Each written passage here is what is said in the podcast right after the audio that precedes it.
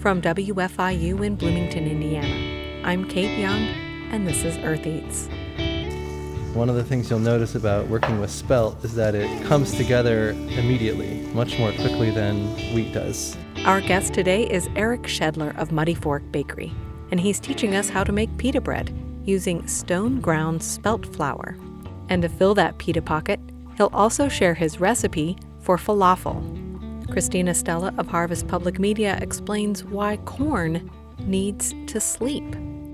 Josephine McRobbie has a conversation with the official chef for a state governor, and we talk with Professor Andrea Wiley about the complications surrounding gluten. All of that just ahead in the next hour here on Earth Eats. Stay with us.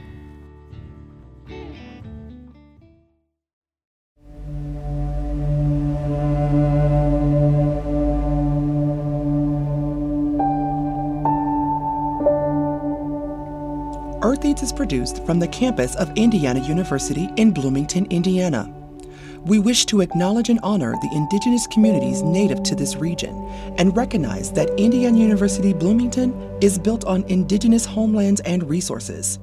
We recognize the Miami, Delaware, Potawatomi, and Shawnee people as past, present, and future caretakers of this land.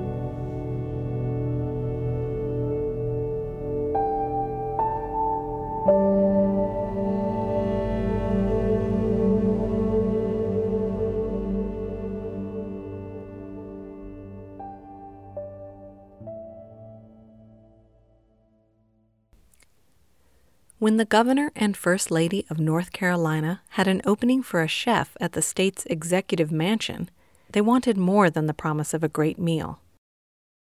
In Ryan McGuire, they found an advocate for farm to table eating, improved child nutrition, and the understanding of food as a connector. Inauguration week is a good time to give a second listen to this conversation with producer Josephine McRobbie and a governor's chef, Ryan McGuire. North Carolina is ranked one of the most food insecure states in the nation, with children and seniors even more vulnerable to malnutrition and scarcity of resources. The state's governor, Roy Cooper, and First Lady Kristin Cooper have been involved with organizations like No Child Hungry since the beginning of Cooper's administration, and they have a unique ally in the chef at the state's executive mansion. I'm standing with Chef Ryan McGuire at Raleigh City Farm, where the chef often puts on community centered events, Recently, it was teaching cooking and gardening to the local Salvation Army after school program. We did some uh, some knife skills and, and safety practices, and um, we, we had uh, some produce that was uh, given from the farm here that we utilized in the cooking classes. At the executive mansion, Chef McGuire manages a staff who do everything from tending a garden to working front of house for events to running the kitchen. I love um, exploring different uh, types of cuisine. So I, I, often try try to fit some you know different flavors in there. And the governor's been great. He's very open minded, and so he, he has allowed me pretty much free rein on what I like to cook, which is fantastic. I, I, I, I like that freedom. The people's house, as the governor calls it. So we have events that happen there with nonprofits and, and other organizations that come in. Chef McGuire also represents his role around the region. Last summer, he visited the local food bank with the First Lady as part of the Stop Summer Hunger initiative, where he did a recipe demonstration that used only food bank ingredients to make an Asian inspired meatball dish. In 2019, he was a participant in Durham Bowls, where local chefs team up with school cafeteria workers to develop fresh recipes for the public school system.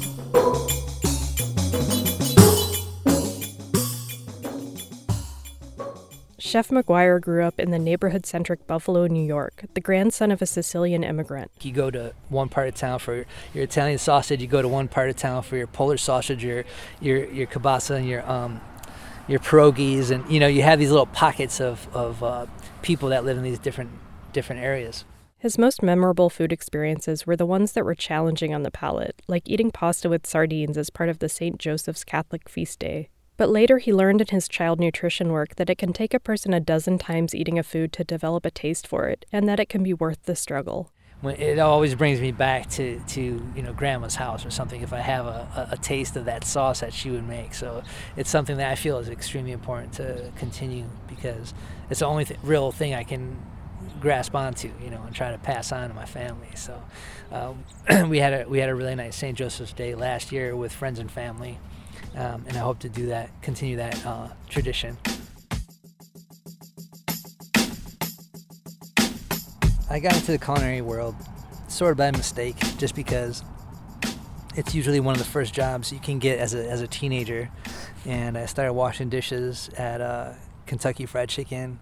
Later, Chef McGuire ended up getting his first real restaurant gig when he was called back by accident for a job interview. And the guy thought I was someone else. uh, so they called me in. Um, and since I was there, they kind of put me to work. And I started working at this really neat bistro and started learning more about about cooking from a couple of the chefs that were there. After completing culinary school and working in restaurants in Manhattan, he took a job as a cook and educator at the Virgin Islands Sustainable Farms Institute. The types of fruits and vegetables that they that you can grow there was phenomenal. You know, we had uh, pineapples and different types of bananas and um, all, all, kinds of really neat fruits. You know, of course, mango and avocados and um, star fruit, carambola. Um, there was a sour sop. It was just it was pretty cool. In North Carolina, he worked at Watts Grocery, an award-winning farm-to-table restaurant owned by Amy Tornquist. You know, she would go down to the Carrboro Farmers Market and just stuff her car with full of vegetables and bring it back to the restaurant. We didn't even really need it. I think she just she just loved uh, supporting the farmers there, and you know, and telling us to try to find a use for it. And um, so it was neat to be able to learn s- some of the local growers and suppliers in the area that way. This interest in food systems led him to a position at Chartwells, a K 12 nutrition strategy company working with the local schools. It's such a beast of a system trying to figure out how to, how to make food delicious and, and healthy and affordable for, for kids. When we first got there, it was just a couple small steps to improve, I think, improve some of the food. Was we're, doing things like uh, taking the fryers out of the schools. The the company that was there before was really not so concerned with uh, what they call a reimbursable meal. They were just selling a la carte items. Um, the district wanted to change that, so they wanted to sell more of a meal and, and, and incentivize us by doing that as opposed to doing the a la carte. So so the students um, would have a full meal, not just uh, you know chicken wings or, or French fries. Nowadays, Chef McGuire is most interested in the concept of gastro diplomacy. It's practiced by groups like the Bronx's Ghetto Gastro, who use the borough's food culture to foster dialogue along social, economic, or geographic borders. Gastro diplomacy can be boiled down to that old saying the easiest way to someone's heart is through their stomach. It can be pretty simple, though. Um, it, it's not. It could be as, as, as much as uh, you know having a group of people um, coming to the executive mansion, for example, that uh, are there for a meeting and, and maybe they are fed a, a, a nice meal uh, and it kind of opens their mind a little bit and, and, and it might open them up a little bit more to uh, a, a, better conversation. And uh, I'm, I'm all for that.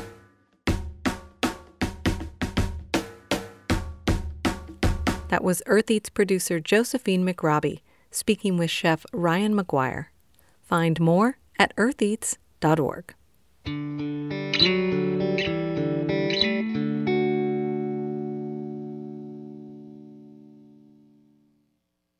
Many Great Plains farmers saw abnormally warm and dry weather last season. That may make you think of withered crops and cracked soils, but those conditions can pose another risk for plants hotter nighttime temperatures. And as Harvest Public Media's Christina Stella reports, that's expected to become an ongoing problem for crops that are just trying to get some sleep. Some farmers say that if you listen to their cornfields closely enough, you might hear more than ears of corn rustling in the wind. You could catch the sound of it growing. There are recordings, like this one, taken by agronomists at the University of Nebraska Lincoln. Farmers pray every year for conditions that will make their crops sing like that enough moisture, proper sun, no bad weather, in 2020, on top of the year's many problems, a stubborn enemy emerged for farmers across the Great Plains drought. Dry conditions can hurt a crop's yield by interrupting photosynthesis. Air plus water plus sunlight equals corn. But drought conditions can also go hand in hand with warmer weather. Too little or too much heat at the wrong time can doom a farmer's field. Brian Fuchs, a climatologist at the U.S. National Drought Center, says both can arise in a heartbeat. For the most part, the timing of that warmth is really key to how not only producers themselves deal with it, but how the plants and the crops that they're trying to grow deal with it. Corn is especially picky about nighttime temperatures early in its life. If just a few evenings at the start of the growing season are hotter than 50 degrees, that can trigger a cascade of problems, including the plant losing essential carbon and water. Dr. Walid Sadok, an agronomist at the University of Minnesota, says the effect is similar to getting a bad night's sleep, which can stunt the plant's growth. When you have that increase in nighttime temperature, the plant does not recover well in the following day. It's kind of dizzy. Climate change is expected to make drought, heat waves, and warm nighttime temperatures more common in coming decades.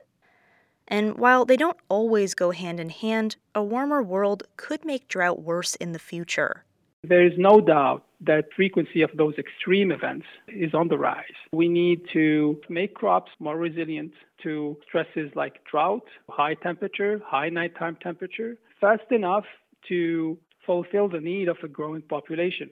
The search for more resilient plants begins in virtual reality with crop modeling. Sadok uses computer models to test how changing a plant's genes would impact its growth. It's sort of similar to playing a really complicated video game. It's all about trial and error. Plants like corn have about 12,000 more genes than humans, and changing them to make the crop tougher against, say, high heat could make it weaker to something else, like drought. What we are discovering is that you can improve a variety to be more tolerant in one environment, but it could be really a loser in another environment.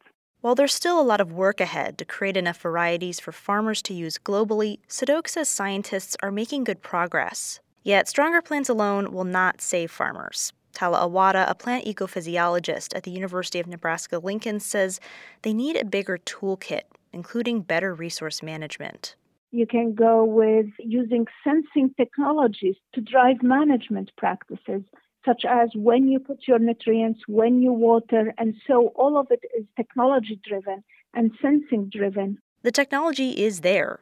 Whether it's accessible to farmers is another question. She says that will drive whether more people invest in equipment that reduces their risk. All these technological advancements and innovations that are driving many of the solutions, but they have to be two things affordable and manageable.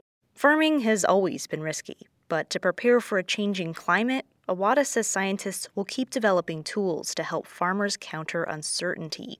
But those will take time to perfect, and for some solutions, farmers might just have to wait. Christina Stella, Harvest Public Media.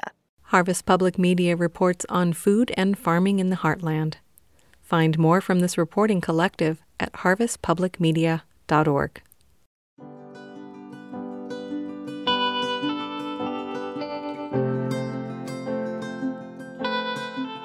Next, we have a story from 2019 when producer Alex Chambers still graced the Earth Eats staff.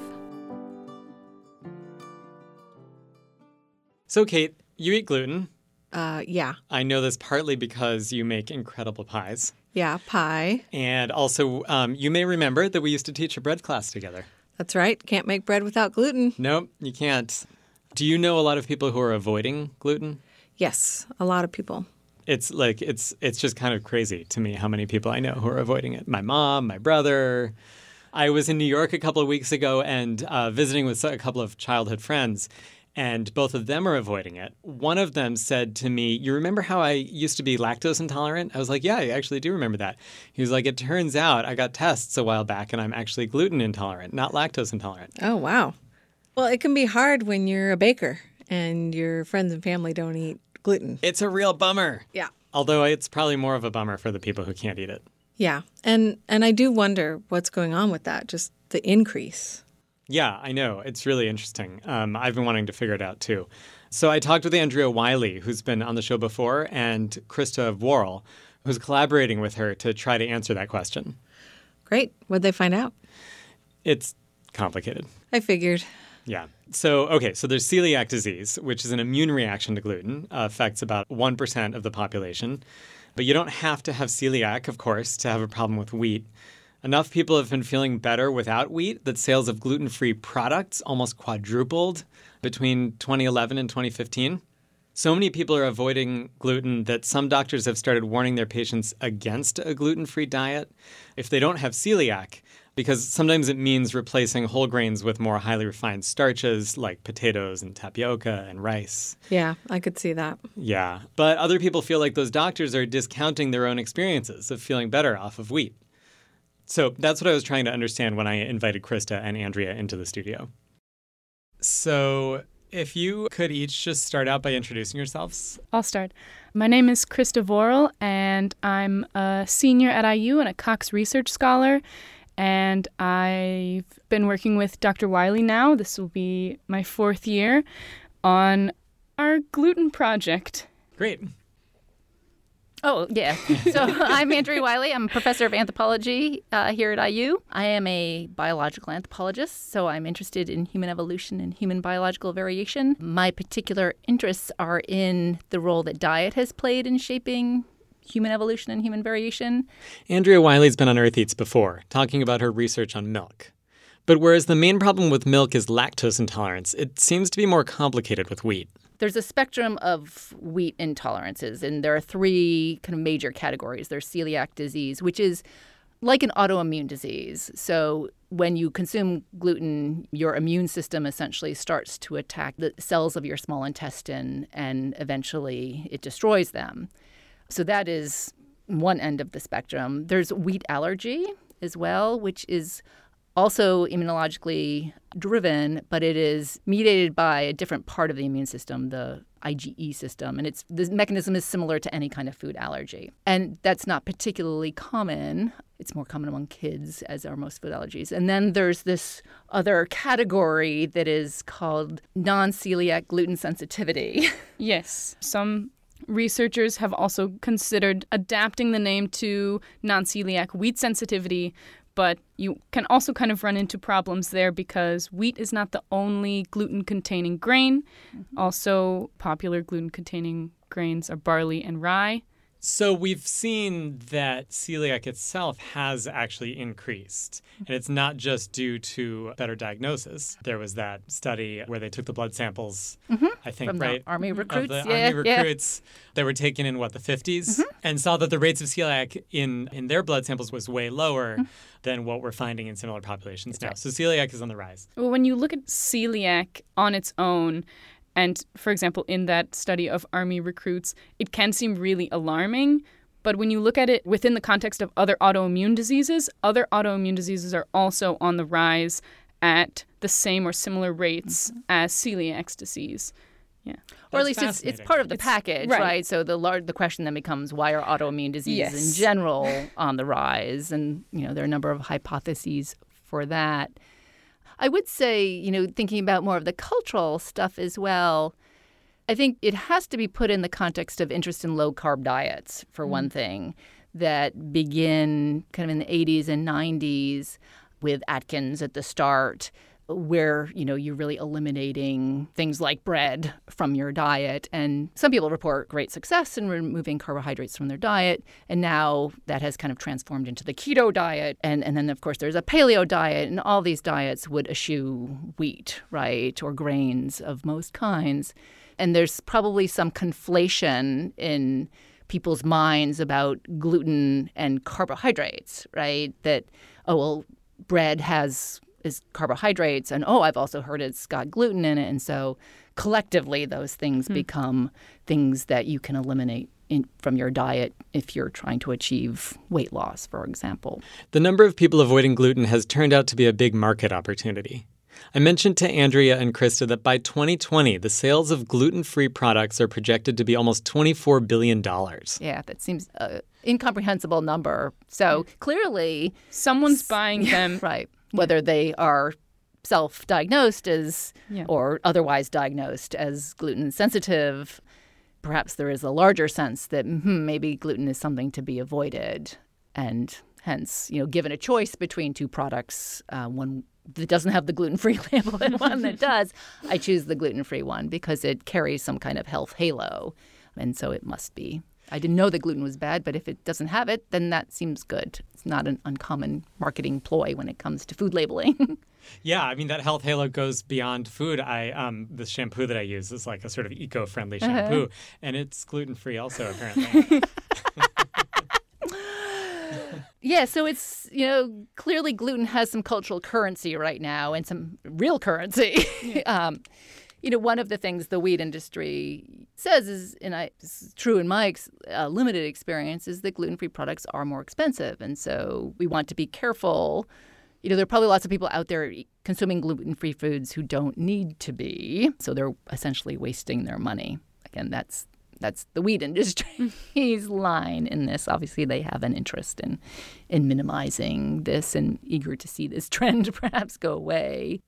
But while the popularity of gluten free diets suggests it's just the latest diet fad, a lot of people are experiencing discomfort, and researchers are trying to figure out why.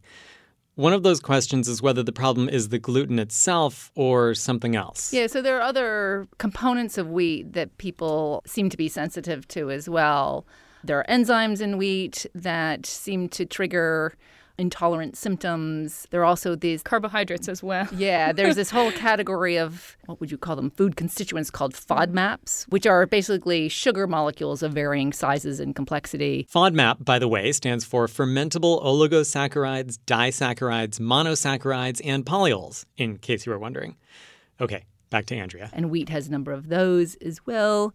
And FODMAPs have been shown to have some of the same symptomatology as, as gluten intolerance. And there are a number of studies where if you take people who say they're gluten intolerant and reduce their FODMAP consumption, that they actually get better, even when you reintroduce gluten. So there is some confusion about whether gluten is, it, it surely is, but is it the only constituent Right. of wheat? That is bothersome. And another reason it's hard to figure out whether it's gluten or FODMAPs or something else is that the only way to figure out whether someone has non celiac gluten sensitivity is by how they report their symptoms. Right now, there is no biomarker for non celiac gluten sensitivity. So they, you know, that is one of the the key problems in the field right now is there's no established marker for it. So y- it's really all done by well, if you take gluten out of someone's diet, do they report feeling better? And then it becomes very important to run, you know, a double-blind placebo study so that people aren't simply reporting, well, yeah, I removed gluten and mm-hmm. I'm feeling great. And those studies that have kind of looked at FODMAPs versus gluten in a blinded way have found in some cases that the FODMAPs are the problem and that when people are eating gluten and not knowing it, they're actually doing okay. For some studies, other studies show the opposite. And so the, the evidence isn't all converging at this point, which makes for a very messy kind of science right now. And it's not just the hard science that's making it complicated. a strand of this too is this like trust in science and skepticism of science and i think we're at a particular moment in our history where you know that is really kind of coming to a head. And i always find it kind of interesting you know in, in a political sense i have many colleagues who will defend science and its benefits against the current skepticism but have their own kind of I think again we are our own experiments, and so in my like I have this particular experience, it doesn't match up with the science, and so I, what am I trying to say here?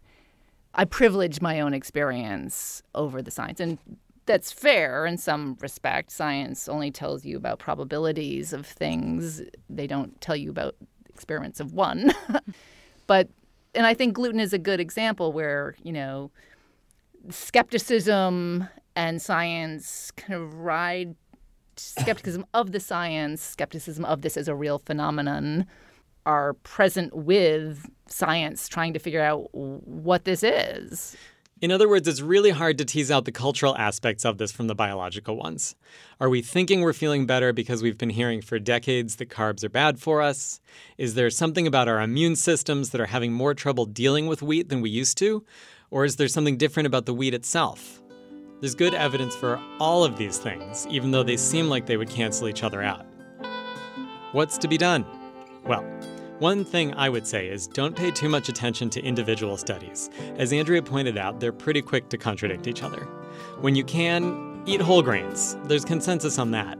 As for wheat and gluten and FODMAPs, do what works for you. The research is probably going to converge eventually. The scientists and the anthropologists are on it. For Earth Eats, I'm Alex Chambers.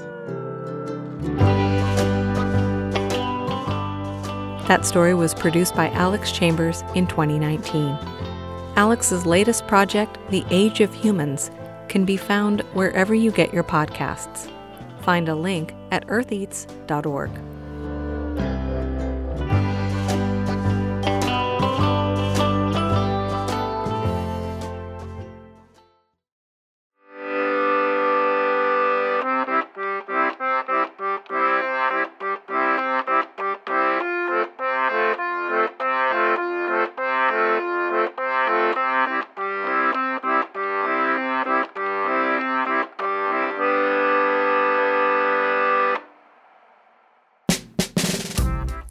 Young. This is Earth Eats.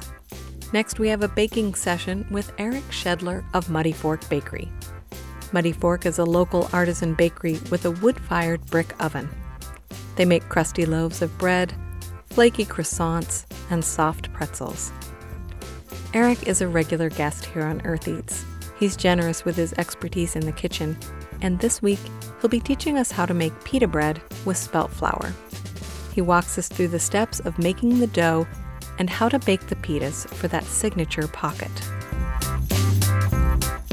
This story is from 2019 when I had the chance to visit with Eric Schedler in their commercial kitchen on their property located on a country road a few miles east of town. Today we're going to make some spelt pita. You can make pita with all kinds of flour. You probably typically think of mostly white flour in a pita, but if you are interested in whole grains, pita is a great way to try out using spelt. Spelt can be a little trickier to work with than wheat. Spelt is a wheat family grain, it's an ancient grain, and it has a little bit of a different dough quality to it that actually lends itself really nicely to being used in pita, pizza dough, flatbreads, because it has a great ability to stretch. It just stretches really easily without ripping. So it makes it easy to stretch things out like pita and pizza dough. It also has a quality in the finished bread or flatbread where it's a very soft, sort of spongy texture, which I think is great for pita. So we're going to make whole grain spelt pitas today. Okay, we're going to pause here for a quick tour through a few of the wheat types that Muddy Fork uses in their weekly baking. So I have three different kinds of wheat here. I have Turkey red wheat, which is an heirloom wheat from the 19th century that was brought to Kansas by Mennonites from immigrating from the Ukraine. And at one time, it was the most popular wheat, most widely grown wheat in the U.S. It almost disappeared and it's sort of having a revival among bakers. So that's the turkey red wheat is the wheat that we use in our whole wheat breads. And it looks like a typical hard red wheat. Turkey red is a winter wheat. As a hard red wheat, it's got sort of small, reddish, brownish looking grains. And when we compare that with the ancient grains, those are quite a bit larger. The spelt is a similar color to the wheat red wheats. It's got that reddish, brownish color, but it's a lot softer than the turkey red wheat. So we can take a grain and that's the turkey red. It goes crunch. And if you take a grain of spelt, it's it's a lot easier to chew, even though it's bigger. and that makes it unique because among modern wheats, the soft wheats are lower in protein than the hard wheats, and they are softer to chew, which is why they're called soft wheats. But the spelt is actually a high protein grain, but it's got a soft texture to it. It is has a, its own distinct lineage because it's an ancient grain, and it has, as we've discussed, it has a different quality to the gluten that makes the dough feel different and behave differently. Now we get to the kamut, which is the biggest grain, and it's golden in color. It's also golden all the way through, whereas the other, the spelt and the and the red wheat are only red on the bran, but once you cut them open, they're white inside. Mm-hmm. This is gold all the way through. And it's related to semolina, which also has that quality of being golden all the way through. The kamut is also very high in protein and iron too, I think, and it's really hard, super hard. Was that your tooth or the grain? I'm not sure. Let me figure out. So now back to the spelt pita dough. and this is freshly milled spelt off of our stone mill, which if you if you like our muddy fork flour, you can find it at Blooming Foods. If you're into making bread, you may have a little tabletop grain mill at home and you can mill your own spelt. All right, so we're to start with water and yeast. Um, this recipe is to make six four ounce pitas, and I only bake bread doughs by mix and make bread by weight, uh, which is very typical in bakeries. It's not as typical in the US for home cooks to use a scale, but it's easier and more precise than measuring, especially when you get to big quantities. You got to measure 20, 50 cups of flour would be ridiculous. So we weigh everything. So we're going to get 315 grams of water.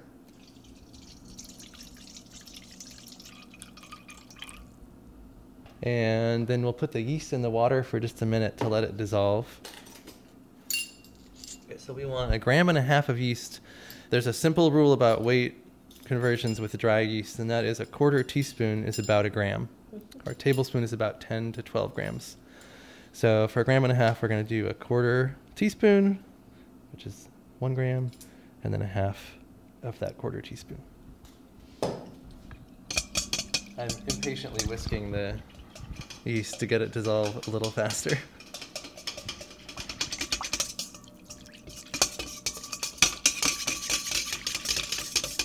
Yeast is dissolved. Now we're going to add the other two ingredients, which is the spelt flour and the salt.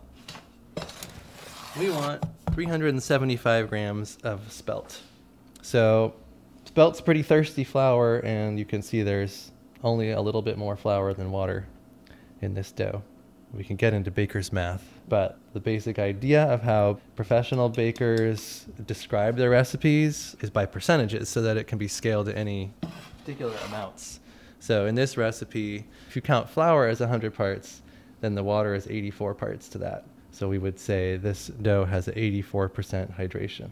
Everything is measured against the flour. Flour always counts as 100%. And the salt. Six grams of salt, which is about a teaspoon and a third. Let's see how close that is. I'm using a teaspoon and the scale at the same time. I think closer to a teaspoon and a quarter. Get yourself a spoon and stir it up.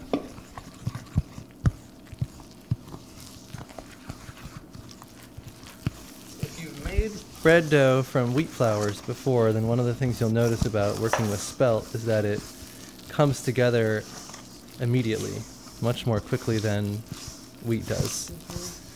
It just has this, um, the gluten has a different quality to it where it just uh, becomes cohesive right away. And then it becomes very extensible as it ferments. And when I say extensible, I mean the, the quality of stretching out, flattening out.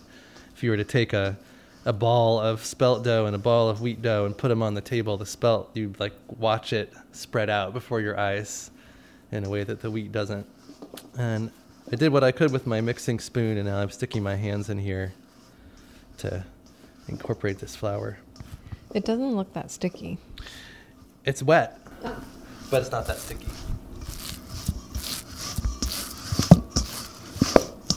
He's basically pulling a piece of the dough over the top and kind of pushing it in and spinning the bowl around as he does so. Yeah, so I like to knead and mix the dough in the bowl rather than on the table, which is sort of a more old fashioned way to knead your dough because then you keep adding more and more flour as you're working it on the table. All right, that's it. That's our spelt pita dough. We're just going to set it over on the other side of the room and let it sit for a few hours. We'll come back and give it a few folds. Um, during that time, which helps build strength in the dough. And that looks really the same as my mixing uh, technique, where I'm taking a little piece of dough from the edge of the bowl, pushing it down in the middle, spinning the bowl a little bit, pulling another piece. And when I talk about folding dough, we're just going to go around the whole circumference once or twice. And that's a fold. So the dough has been mixed. Now it needs to ferment. When we come back, we'll divide the dough and get it ready to shape for the pitas.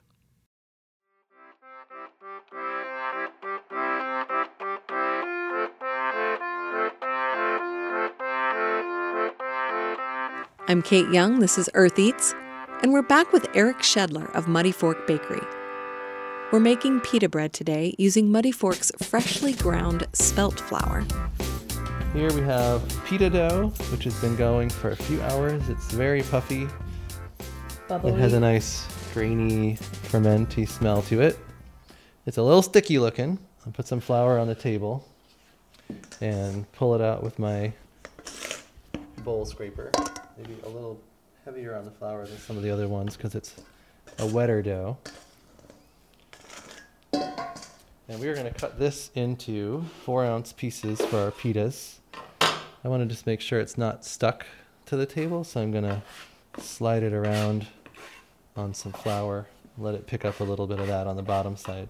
And then I'll cut with my bench scraper. If you're not familiar with a bench scraper, it's an essential tool for many bakers. It's basically a wide, flat blade, a rectangle with a handle running the length of one side of the rectangle, and it's not a terribly sharp blade. It's less like a knife and more like a metal spatula. And it's great for cutting dough, scraping your work surface, and moving pieces of dough around on your table or countertop. It's also sometimes called a bench knife. Eric is using it to divide the dough. Got our six little balls there. And now we're going to, um, well, the six little lumps. Now we're going to make them into balls, and we're going to make them as tight as we can. And the more evenly tight you can make the balls, the more likely it is that they'll puff up the way you want them to.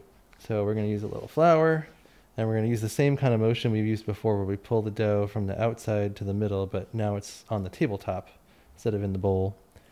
And when you get to the end, there's this tightening motion you can do by pushing the seam against the table and rotating and sort of tugging that dough up and inside. If you did this all day, you'd do one with each hand.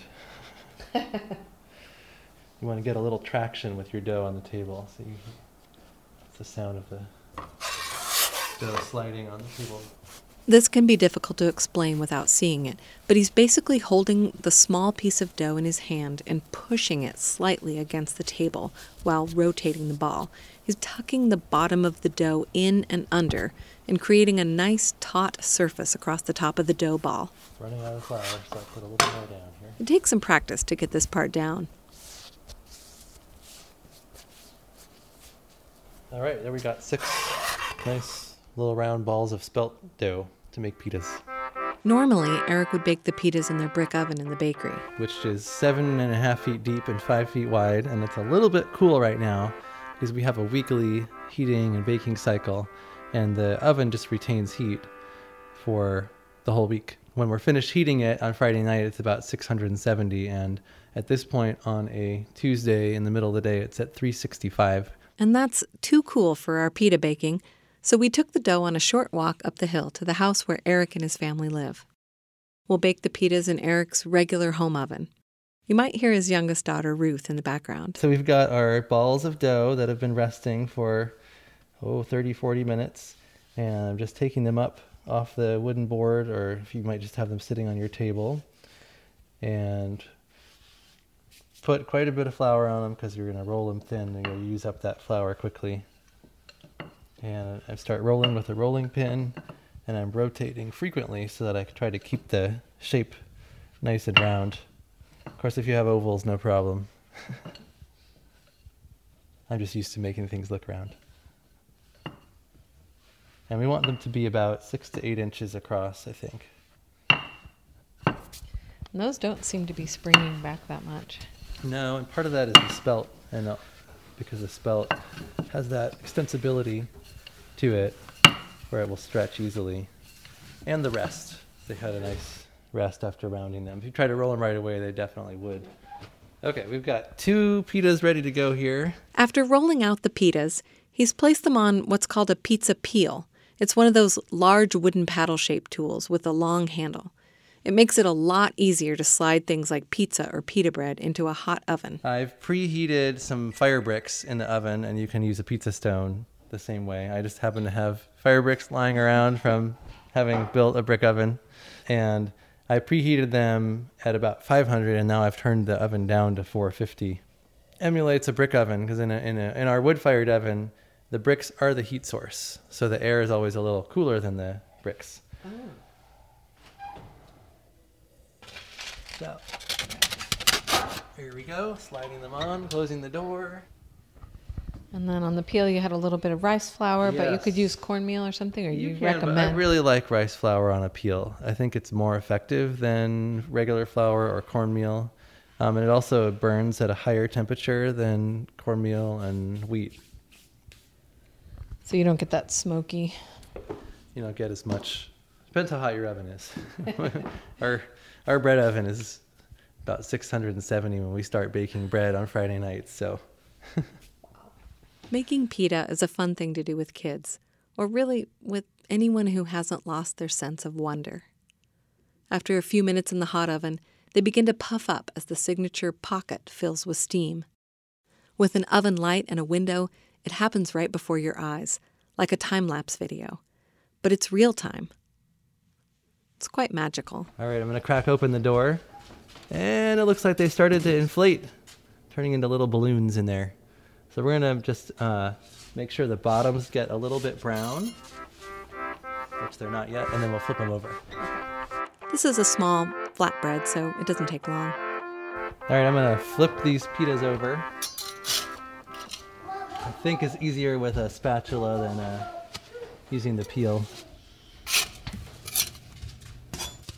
There we go. I popped them too. So now they're deflating. As always, we'll have this recipe available on our website, eartheats.org. All right, so the first two pitas are done. We're taking them out, and I like to cool them on a plate with a towel. And so you make a stack of pitas, and as you're taking them out and making the stack bigger in between each batch, you bring the towel over it to cover it so that they stay moist and warm and soft. And that is how you make pita. Each batch only takes a few minutes to bake. You can make a whole stack of them for dinner, and the extras keep nicely in a plastic bag for lunch the next day. Next up, we'll share a recipe for what to put inside your pita pockets. Eric will show us how easy it is to make your own falafel from scratch. It's a lot simpler than it sounds. Stay with us.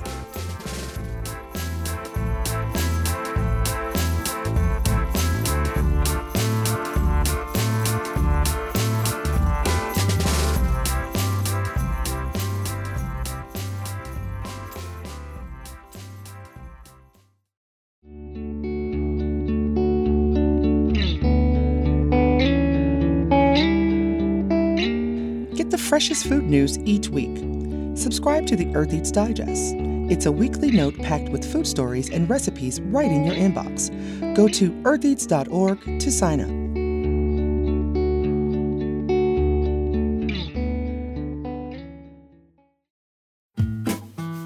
If you have ever made falafel at home, you've likely started with a box mix.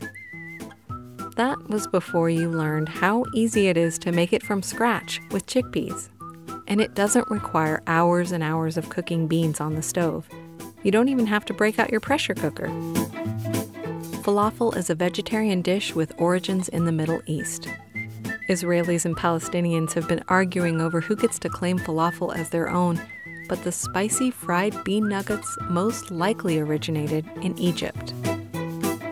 They are sometimes made with fava beans, but chickpeas are also common. Eric Schedler of Muddy Fork Bakery shares how he makes falafel with chickpeas that have been soaked overnight. So we're gonna make some falafel to eat with our spelt pitas, and we're gonna do it all in this food processor. It's really simple, classic recipe. So I need half of an onion and a few cloves of garlic. I'm gonna chop them up in there. And then you use soaked but not cooked chickpeas. Okay, just gonna chop it into a few pieces before I put it in the food processor. Like to smash your garlic when you peel it. Throw the garlic in. So, how many cloves of garlic did you put in there? Four. Whenever a recipe says two to four, I'm always at four or five. All right, now we're going to put in the uh, parsley and cilantro that we got in the greenhouse.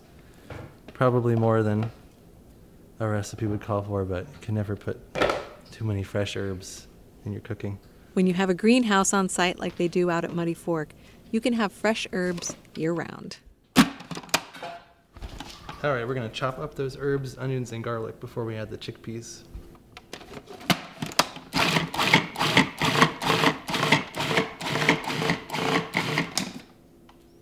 Mm, I smell the cilantro. So this is half a pound of chickpeas, half a pound dry, and then soaked overnight. All right, got half the chickpeas in there because my food processor can't hold them all.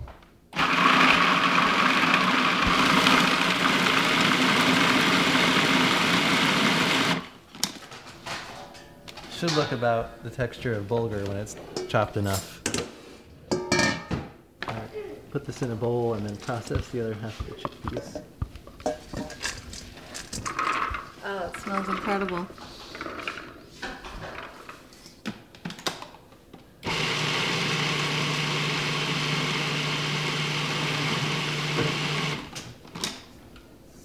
All right, so try to mix the two batches together. I'm gonna taste a little bit of it, even though it's got not cooked beans in it, because I soaked the beans in salt water and I don't know if it has enough salt.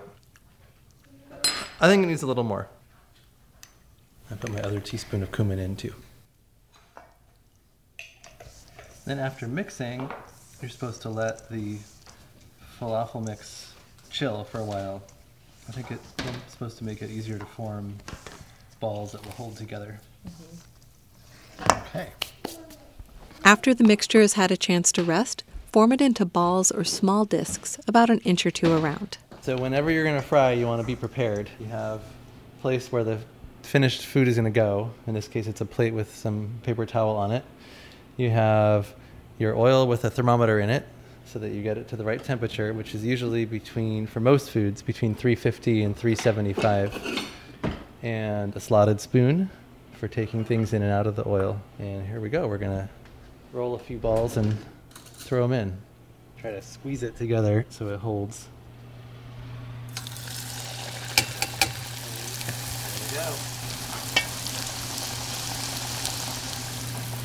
Temperature dropped a lot. Let's manage your pot of oil. You gotta keep adjusting the flame. Mm-hmm.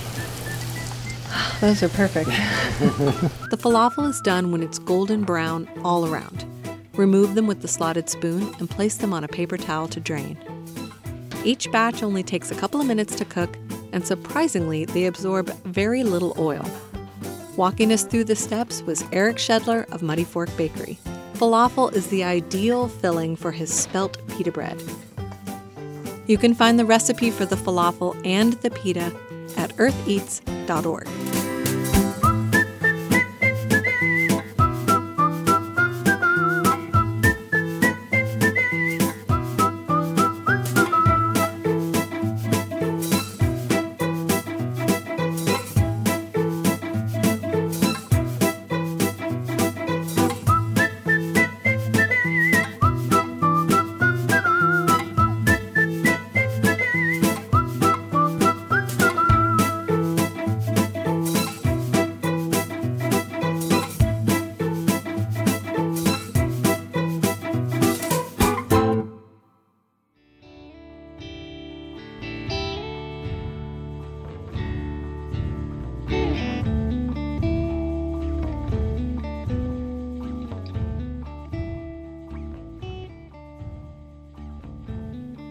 That's it for our show this week. Thanks for joining us. We'll see you next time.